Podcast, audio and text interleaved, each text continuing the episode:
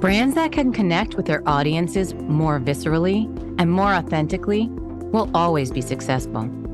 With the Insights Out podcast, you will get access to deep and detailed conversations with the heads of leading organizations to understand how they are making their customer relationships work best and how we can all become more aligned to deliver strong value exchanges and better realize the benefits. I'm your host, Dr. Natanya Wachtel. Welcome. Hi there, and welcome to another episode of Insights Out.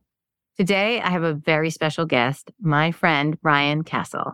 Ryan comes to us representing today the Chopra Foundation, who has been doing some very exciting work in the field of pain management and alternative therapies. Ryan's here to talk to us about his latest paper and some really interesting things that correlated perfectly with some of the mainstream news around the opioid epidemic. So, as we know, this is a significant situation here. It's really a major public health crisis. Uh, I believe it's 110 million people died from opioids in 2022 alone. And so current approaches to pain management are not enough that are needed, you know, from surgical interventions and otherwise. So, what if there's an alternative to opioids that can provide effective pain relief?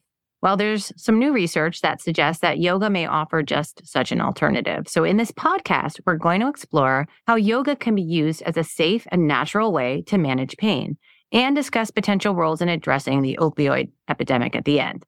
So, join us as we start this conversation with Ryan.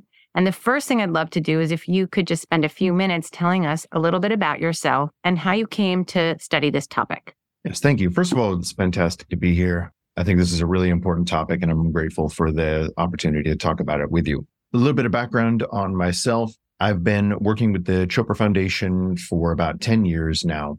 And most of that time has been spent in public health research, collaboration between different research and public health institutions, all of which was geared around trying to increase the visibility and the implementation of behavioral medicine, integrative medicine, and the understanding that mind body medicine is not simply a matter of an indulgence or something that makes us feel better. This is something that is biomedically supported, that's consistently meta analyses and research have shown that mind body therapies have a physiological as well as a psychological benefit to the human body. And so we've been trying to put that in front of more people because we really feel that that's something that can make a difference that isn't being fully leveraged. And my role with that has largely been through research, organizing collaborations between universities, international bodies, and the different nonprofits around the world.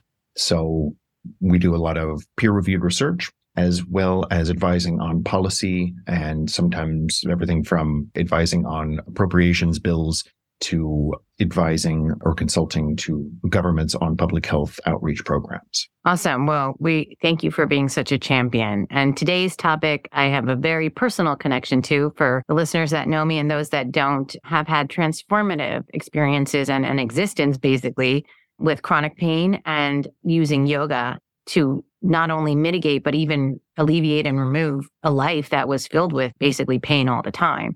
So, this is a very near and dear to my heart topic. And I'd love for you to kind of break some of it down for the listeners. And one of the things that you do so well is breaking down some of the high science into things that everyone can understand and really anyone can incorporate into their daily life. So I was wondering if you could start by maybe explaining some of the evidence behind and how you got to the idea that, you know, practicing yoga can alleviate or support the alleviation of pain. Yeah, absolutely. So this is something that a lot of people have been using yoga for, not just for years, honestly, for centuries. And yoga has long been considered a major pain management approach. But one of the problems that a lot of researchers have run into is supporting that through the evidence you can have 100,000 people who say, yeah, no, absolutely, it works. But how do you show that on a piece of paper? How do you put a bar graph demonstrating the efficacy of something based on anecdotes? And have the scientific community validate it that those are clinical endpoints, just like they would any other clinical trial. Yeah. Exactly. And so that was our goal was to be able to map the mechanisms by which yoga interacts with the pain system.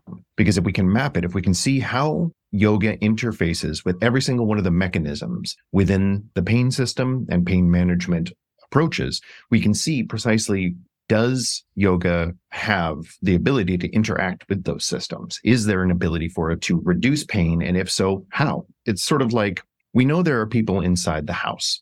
There are a lot of people who say, Yeah, I walked through that door right there, that big door that says yoga. And we came into this house called pain management.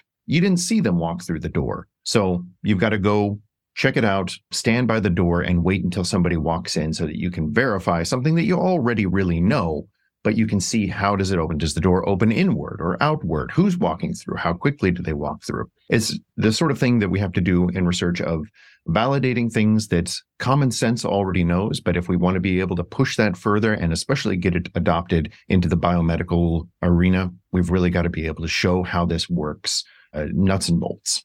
Awesome. It's interesting, you know, that is sort of almost goes without saying that a lot of these things that we're working on from the Eastern traditions have been around for hundreds of years, and yet we're validating them today. And I think it's really more just making them fit with the measures that are most comfortable for Western treaters, right? So getting a treatment paradigm that fits the mold, something that's measurable, exactable, and has those control parameters. So there's some discipline there in a format, although there's been discipline in the practice for hundreds of years. So it's an interesting situation. That said, how have you seen or, or within the paper that you know there's some talks about how yoga can be used in conjunction with some traditional medical approaches to pain management so is this you know are you advocating for a sort of standalone and or and then we'll go into a little bit about what do we mean when we say yoga so first i would like to just talk about maybe the interplay between the east and west and what you found there absolutely and to touch on what you first said in terms of validating something that a lot of people don't necessarily feel needs validating because they've been doing it for ages. The way I like to put this is science is a language. Science is a way of explaining things in a certain way, in the same way that English or Mandarin explains things using different terms. So when we are able to approach something like yoga and pain management and we're able to put it into the language of science, we're making it accessible to an entirely new and large group of people who otherwise may not have spoken the language that it was being explained in before. And then affect change in larger populations because those people exactly. in turn set the tone for the care of millions of lives. Absolutely. Precisely. And in terms of East versus West, I definitely don't believe it is East versus West. It's East and West. It's not either or, it's an and. Mm-hmm. So there are lots of different mainstream pain management techniques, physical therapy, different CBT approaches, different attempts to deal with pain on a lot of different levels, including if there is an acute cause of the pain, that acute symptom needs to be addressed if it isn't already. And uh, Western medicine is very good at dealing with acute problems. One right. Like we're not saying if you're shot, do some yoga, just to be exactly. clear. I know that. But again, just for the record. right. Or, you know, even less dramatically, if you have a torn ligament, right. you're not going to fix that with yoga. You need to go to a doctor. You need to get that checked out. However, where a lot of times a medical doctor would say, okay, well, and now you're just going to have to deal with the pain as it recovers. And perhaps here's a prescription to deal with it. Another option would be approaching that through a mind body intervention that is going to be perhaps less problematic than a lot of pain medicine prescriptions and to a significant degree has greater amount of efficacy long term. And that's one of the areas where mind body interventions have a much more significant efficacy is in chronic conditions, sort of long term healing. right. Really chronic inflammation and even things that are like fibromyalgia, chronic inflammation, all kinds of things like that across all the body system. Now, exactly. this might be a bit pedantic, but just humor me here. Can you talk a little bit about what is yoga as you describe it in terms of are there specific poses? Is there a specific duration? What about people who've never done it before? Like, how do you start and what do you mean by what you're recommending? That is a very good question. And unfortunately, a question I don't have an extremely concise answer to because it's that that worst of all answers, which is it depends. And that's fair. That's fair. We'll start with let's just broach it. So, what we did find is that there aren't specific poses that are better or worse, but there are combinations of yogic practice that are better or worse. Any yoga is better than no yoga, to be clear. Yeah, that's a base. Definitely. Right. But the more that you incorporate mind body practice into it, the more efficacy you start to see. So there are some yoga studios where there is very little engagement internally. It's approached as an aerobics class, and you're going to take these body. poses. It's just purely physical exercise, and that's wonderful. It has its own benefits. But when you start incorporating a lot more of the more traditional aspects of yoga, which include introspection and meditative states as you're approach or adopting physical postures and sensing what is happening within your body at the same time, that's when we really start to see the effects, especially in pain management, really just shoot through the roof. Because at that point, you are, and I don't want to get into all the nitty gritty of the science until and if you want me to, but we start seeing the brain remapping its response to pain once we have deliberately and intentionally tied our perception to our physical body. And that's something that you need to have an introspective practice in order to really get the most out of it. I mean, that's the part I geek out over big time. We talk about a lot of things in the mental health space, in gut and nutrition health space, where we look at gut brain and looking at connecting body systems and ways of being and connecting our consciousness, as you said. And so some people find yoga as a discipline of the physical movement. That's one level of familiarity or not. Then there's the idea of doing something out of the home with other people. That could be a barrier. So we can talk about later, you know, how you can do this at home and it doesn't have to cost anything. And the layering of these additional elements, such as the meditation or the mindfulness and the introspection and guiding sort of what you say to yourself, how you breathe, that exponential shift in what it does for an effective change on pain management and how it literally changes your brain. And I think I'm just restating what you said, but I think that is the magic sentence for me. And I would love if you could just talk a little bit about some of the science in terms of what that change looks like. Is it a sustained change? Like, tell us a little bit more about that because that's a pretty powerful thing to posit. I'm going to do my best not to completely geek out here because uh, you just asked me for details on the science. So I'm going to try to level one, level one. Yes. so you're absolutely right. It is a big thing to state and that's one of the reasons why we really wanted to approach this from a level where we had to quantify everything. We didn't want to be assuming any interactions that we couldn't verify and we weren't able to track. So this was a large scale meta analysis. We were able to bring in hundreds of different research papers, track the clinical reports in all of them, take a look at the nervous system and the nociceptors through the nervous system. Nociceptors are the ways that we interpret pain throughout the body. Now, and the signal because it's. I was going to say, should we just break it down? No, that's good enough. Okay. now, what I find very interesting, and what really seems to be the area where yoga interacts with this, is that nociceptors don't decide whether or not a signal is good or bad. It simply activates, and then your brain tags it with what the signal means. So you can have a strong sensation come in and then your brain is going to get that sensation let's and it'll decide whether or not this is something good or something bad. So a good example I like to think of is the first time that you for instance apply icy hot to your skin. The very first time you've never experienced intense menthol on your skin, your body reacts, your nociceptors are going to be getting that sensation of the menthol, send a signal, and it might burn ah, this is what is what is happening. This is awful. Then your body gets used to it and realizes, okay, there's not actually damage happening right here. And you'll feel that sensation start to change. It'll start to become more mellow. It'll, and the chemical is still there. The chemical hasn't broken down. What is changing is the way that your body is tagging that information. I love it. That's a beautiful way to break that down. Thank you. Thank you. It's a tricky situation when you start dealing with chronic pain. Yeah. However, because you are dealing with damage, that is something that is a risk. Let's say I damaged my knee and my knee is healing, but my body, my brain, and my entire nervous system knows that there was damage coming from that area. Every time I get a strong signal from that knee, my brain is going to be warning me, careful, careful, that was injured. If there's any strong sensation coming from there, that's a bad thing. We need yeah. to flush your system. And anticipating, right? I mean, there's the whole psychology around the anxiety loop around the anticipation of that signaling. Precisely. When you start to put that leg forward, you start to put weight on it, your brain starts anticipating this is going to hurt at which point it floods all of the nerves around there with inflammatory cytokines and it starts becoming more sensitive, which makes it hurt, which tells your brain, you see, I told you, you should never put weight on it. It's going to hurt.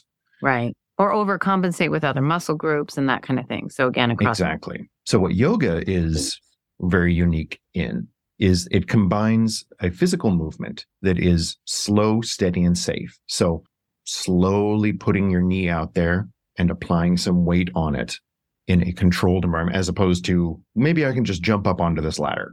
You're putting weight in a controlled movement that's well dispersed, you're balanced, deliberate. At the same time, if you're using introspective meditation, or if you're even simply being mindful of your body as you're doing this, the nociceptors actually more or less get told to open themselves back up again. So because they are receiving a lot of signal from your introspection, they're effectively getting signals from two different places. They're getting the usual pain signals.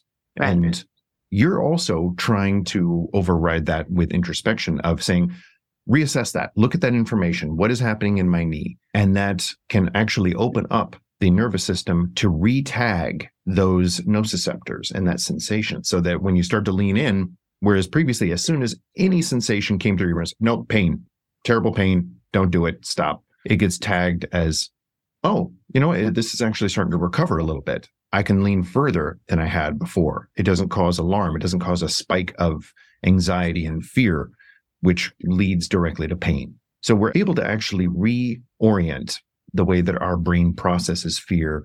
We're able to change the labels on our nociceptors from saying pain for every sensation into opening it up to reassess every time you move it. So you're able to start to heal. You're able to change the signals with that chronic pain as that knee heals, which is one of the big problems that we have with chronic pain is that even as an injury starts to heal, we're still getting the signaling that it hasn't. Right, which does lead to why sometimes there's medication overuse outside of, you know, sort of the street use of some of these drugs. So to give an homage to there's a real signaling that people are responding to, that's why they're taking it.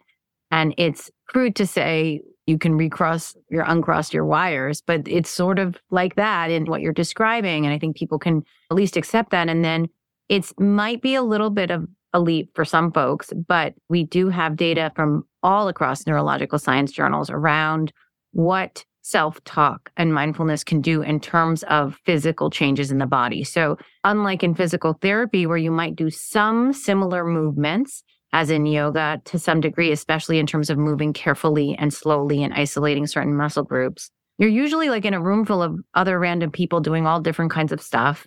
And maybe you're left alone to do your reps or what have you, and you're thinking about your stress and your job or what have you. And I think one of the differences here is what you talked about that cumulative effect of kind of internalizing the mantras, if you will, or statements that you want to tell your body to pay attention to in your mind, such as like, this practice can heal and strengthen my body. And say that enough times within yourself so that your body is like, okay, well, that's what we're doing here.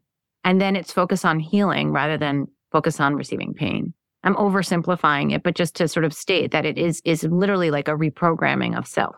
I actually don't think you're oversimplifying at all. I think what you're doing is breaking it down into what we tried to do at the culmination of the paper, which is describe this as a system. This is a complex adaptive system, which means at its most potent, it is a high level examination. We're looking at what is the big picture here. You can get down into the small mechanical components of, oh, okay, well, it's about moving joints to a degree that they didn't feel comfortable. It's about retagging nociceptors. It's about decreasing anxiety in the brain. But the way that that really all comes together is as a system. And what I mean by complex adaptive system is that is, to put it a simple way, the whole is greater than the sum of its parts. So yes. all of these things combined, the change in your perception, the increased physical movement, the influences on your nervous system and your emotional state and your increased mindfulness, all of these things are great individually. If you did any single one of them, That's fantastic. But they're synergistic. So you do two of them. It's not one and one, it's two. It's one and one is 2.5. At least. And Yeah. at least. right. And the more and that you it's combine- exponential. It's exponential improvement as well as sort of subtle things that other folks in either mental health practice or just human beings can recognize around what we were talking about that anticipation, that fear, that anxiety in terms of daily living. So you start to feel better. Other chemicals start coming, and all those good feel good chemicals start coming. And that also literally helps reinforce this feels good. I want to keep doing it. So it's a positive feedback loop that starts to happen and can transcend the yoga practice, the meditation, Mhm. and the mindfulness into the whole person's healing and outcomes related to. We've seen other, many, many other papers about how that mindset can ultimately truly affect at a cellular level. So, like you said, that's one piece, but it starts to come into often many other facets of a person's life. So it's just incredible. It's I'm so obviously so excited for this to get even more widely read than it has, although it is getting quite widely read. I wanted to just kind of shift for just a moment into some of the barriers and challenges that you see in terms of whether it was in the actual research, gathering the meta analyses, or within some of the papers, or just anecdotally in industry when you're trying to look at how this has been used, being used, and what are some of those barriers for, let's say, clinicians to prescribe this as part of a treatment protocol? Yeah. Unfortunately, there have been quite a few barriers, and both in the scientific world and in the implementation world. Scientifically, there's the problem that haven't had a clear idea of what to track and how to track it when they've been Mm. doing research into yoga. So one study will be taking a look at inflammation. And then another study looks at self-reported pain analysis. So, you know, people simply saying, oh, my pain was at a 10, now it's at an eight. Right. But you and I experience tens differently. Exactly. Yeah. And how do you compare that with blood samples? And how do you compare the blood samples with increased mobility in joints and Cardiovascular strength and yeah, cardiovascular strength, lifespan, health span, the rates of dementia. right. And what is the yoga that we're talking about? Exactly. Are we What's the duration? about pure there- asanas or Yeah. are we talking about kundalini? What are we working with? And that's well, the reason why one of the big things that we've really tried to focus on in this paper was approaching this as a system and mapping it. This is actually the first time that there's ever been a mathematical and quantifiable definition of a mind body intervention as a complex system. And one of the reasons we wanted to do that specifically was to provide a framework. So in the future, people can say, well, we're going to be doing a study on yoga and inflammation. This is where that fits into this broader complex system. This isn't the beginning, middle, and end of the story. This is one component. So that as each of these studies come in, they'll be able to feed into each other. We'll be able to build off of that knowledge and know what part of the system we're looking at. That's amazing. In terms of implementation, that's unfortunately even more difficult because we've got the medical community has some degree of assumptions about yoga. It's turning around. It's turning around rather quickly, fortunately, but there are still a lot of doctors who feel that yoga and meditation are indulgences. That's something nice that's nice to have. yeah, it, it'd be nice if you want to do that, sure, but make sure that you know You take this You- pill. exactly. Yeah, here, take your prescription. Your oxycodone is more important than your yoga, and our hope is to try to get more medical doctors to understand that these are not indulgences. That there is, in fact, very often a greater degree of evidence for the medical efficacy of yoga in terms of long-term pain management than there is And yeah, look at the risk profiles. If any Yeah. other kind of thing we were comparing in pharma, let's say, you would say, well, this is an obvious pathway we would want to explore. I think getting standards around, like you said, mathematical formulations, as well as standards around or guidance around what that practice may be and how to do mm-hmm. that. Not saying that they're end all be all, like you said, but having some baseline for those who aren't familiar. Because the other reason that there's a barrier, as we know, is that stigma, the cultural bias, and or a potential involuntary defensiveness because it's not something that's taught often in medical schools or at least not 10 and 20 years ago. And so it's a challenge to the the comfort zone. And so i think that's where we're trying to see some of this come into play to at least start to have the conversations and have the data that allow us to have the conversations in the room with decision makers as well as looking at alternatives not only to opioids and pain relievers or even anti-inflammatory medications again as needed as well in combination, but also surgical interventions. I personally also believe, which is, you know, I'm probably not supposed to say, but that many surgical events are happening that don't need to happen. That we have a propensity to heal at not just young ages, but at all ages.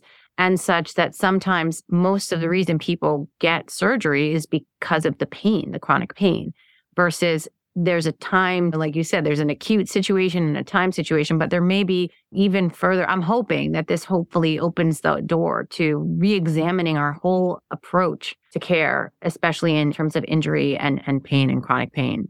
So this is incredible. And I thank you so much. I just realized we're probably running a little short on time. So I guess if there's any closing thoughts, sorry, that you have and would like to share, we'd love to hear that. And then also if you could tell us a little bit about how people can get involved and connect with you. Sure. I would say just in terms of closing thoughts, I think you really touched on something important there. You mentioned that a lot of us assume that we can heal really well when we're younger. And as we get older, we just don't heal as well anymore. And increasingly, we're realizing that that is not a matter of inherent capability. That is a matter of increased amount of physiological and psychological baggage that we start to carry over the years. And we just gather more and more and more. And one of the bigger things that we carry is inflammation. And that inflammation can come from uh, tagged nociceptor problems. So we have pain, it's tagged as pain. We start having inflammation around that the body doesn't heal as quickly when there's systemic inflammation, which means everything starts to hurt more. Every new injury hurts more. It takes longer to heal. And we think, well, I guess that just comes with age. It's not the age. It's the damage to the system that has never been addressed, that we've just been ignoring the entire time. Whereas we found people who are able to reduce their level of inflammation, who are able to rewire the pain tags on their own injuries in their own body, are able to heal at rates that we see in people 20 years younger. I wouldn't have believed it, honestly. It's terrible to say this if I didn't experience it for myself. I had a lot of athletic injuries and many things that they were like, How are you walking? And it's all gone. And it's in MRIs, like it's not in my head. I mean, it's really gone. And I am just so grateful to you because I get evangelical about this personally, but professionally, I, I really would love more clinicians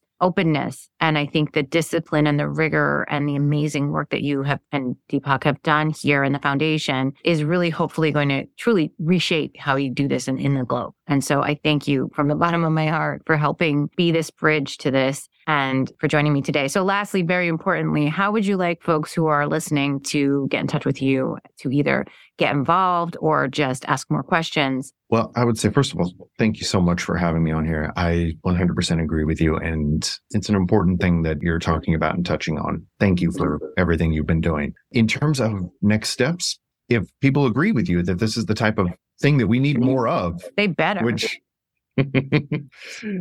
I definitely think we need a lot more of this because, as I said, there hasn't been enough consistent research and implementation of this, of yoga as a pain management. If you think that that's the right type of approach, I would say reach out to the Chopra Foundation because they put a lot of work into this. There were a lot of resources and a lot of labor and strings that had to be pulled to get this level of research out there.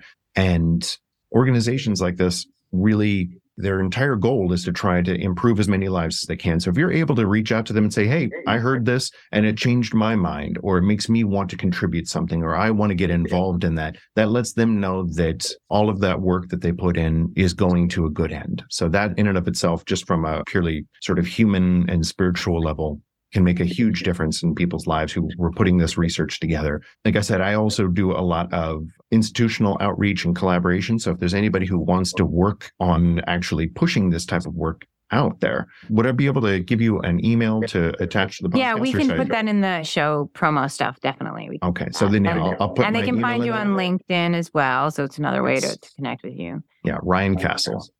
And this is a little controversial, but I'll close with this. So at the end of the day, a lot of these treatments that are not manufactured and sold by the unit are often not used because of that, right? Where's the money in it? Where's the money in it? It's terrible, but I'm going to say. And so I would like to argue and ask and put a call out there to make an effort to develop some pharmacoeconomic models that I believe are possible if we show lack of hospital readmissions, avoided surgery costs, obviously within the opioid abuse or any other kind of pain medication abuse, whether that be treatment costs, loss of life. So I believe that there is a cost benefit analysis. It might be a little bit challenging to do, but I believe it's here. And I think that ties into the next paper that's we're working on looking at how investing in some proactive wellness ultimately, quote unquote, has an ROI for your organization or system, whether you're an employer group, whether you're a payer. And I think that's an important thing to note. You know, most of the folks listening here on the network are in corporate America or are in clinical practice. And so we think this is not just a feel good story. We think this is a revolution in approach and a feel good story and a bottom line story. We need some help, I think, to get that piece done. So I would also like to put that out as a shout out to get in touch with Ryan or myself if you have any ideas or ways to help. Okay. Thank you so much. Thank you very much. Thank you for listening to Insights Out. We hope you enjoyed today's episode. If you have a specific topic in mind and you want us to discuss, please reach out to us by visiting newsolutionsnetwork.com. See you next time.